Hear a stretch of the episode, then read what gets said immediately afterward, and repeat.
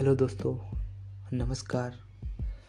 आज मैं आपको बताने वाला हूँ कैरियर चुनने से पहले एक बार सोचें। अक्सर स्टूडेंट अपनी रुचि के हिसाब से फ़ील्ड नहीं चुनते। वे अधिकतर अपने दोस्त और सब्जेक्ट्स वे किसी के कहने पर किसी भी क्षेत्र में चले जाते हैं और वह आगे चलकर एक समस्या उत्पन्न हो जाती है। फिर वो यही सोचते हैं कि अब क्या करें, अब क्या करें। फिर वे दूसरे लोगों से कहते हैं कि अब क्या करें फिर वे दूसरे लोगों से कहते हैं कि मैंने ये कर रखा है, मेरे पास इतनी सारी डिग्रियाँ हैं, लेकिन मेरी जॉब नहीं लग रही है। उनके पास डिग्रियाँ और डिप्लोमा होता है, परंतु उस क्षेत्र में उनको पूरा नॉलेज नहीं होता है। इसलिए कैरियर चुनने से पहले सोचे ज़रूर कि अपनी रुचि किस क्षेत्र में है और उसी दिशा में जाएँ। इसके लिए आप, आपको कुछ मैं टिप्स देना चाहूँगा। इसमें फ़र्स्ट है, पहले अपनी रुचि पता करें। यह ज़रूरी नहीं कि आ, आपने बायो या गणित की पढ़ाई की है। या ये मैटर नहीं करता आपने किसमें पढ़ाई की है। आगे की पढ़ाई के लिए अपनी रुचि के हिसाब से सब्जेक्ट्स चुने। ऐसे सब्जेक्ट्स चुने जिनके अध्ययन से आप सहज महसूस करते हो और आपको आगे के लिए जिसमें कैरियर दिखे या बनना है। यदि आपकी रुचि photography painting travelling computer course आदि में है तो आप इसको निखारने के लिए इनसे जुड़े वोकेशनल कोर्स कर सकते हैं।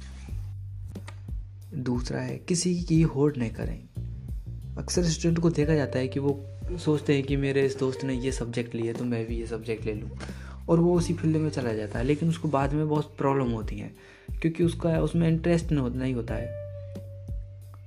तो इसी होड़ की वजह से स्टूडेंट को आगे निराशा मिलती है। आप खुद को पहचाने और बिना किसी दबाव के अपने भविष्य की पढ़ाई करें और अपने क्षेत्र को सही चुनें। और थर्ड नंबर पर आता है, पहले समझें। कई बार हमारी पसंद एक ऐसा फ़ील्ड होती है, जिसके बारे में बहुत कम लोग जानते हैं, और यही वजह है कि घर वाले भी उसमें कोई खास स्कोप नहीं कहकर उस कोर्स को करने से रोकते हैं। ऐसी स्थिति से बचने के लिए पहले आपको अपने फ़ील्ड के बारे में पूरी समझ और रिसर्च करना होगा। फोर्थ नंबर पर आपको लोगों से मिलना चाहिए। जितना हो सके आप बाहर जाएँ और लोगों से मिलें और उनसे मतलब बातें करें।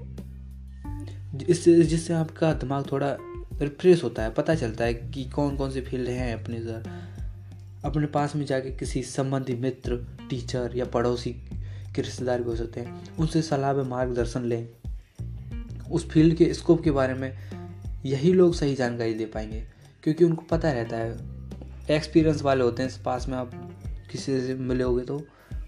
आप फिफ्थ नंबर पर हम जो होते हैं नॉर्मल हम मैथ साइंस लेके इंजीनियरिंग और पीएमडी करना चाहते हैं, लेकिन उसके अलावा भी बहुत बहुत सारे कोर्सेज हैं। उनको मैं कुछ बताना चाहूँगा, थोड़ा fashion designing public public relations journalism fashion marketing radio jockey accountancy nursing social work interior designing और एडवर्टाइजमेंटिंग आदि शामिल है। तो आप मतलब कैरियर चुनने से पहले सोचे, समझे पूरा अच्छी तरीके से।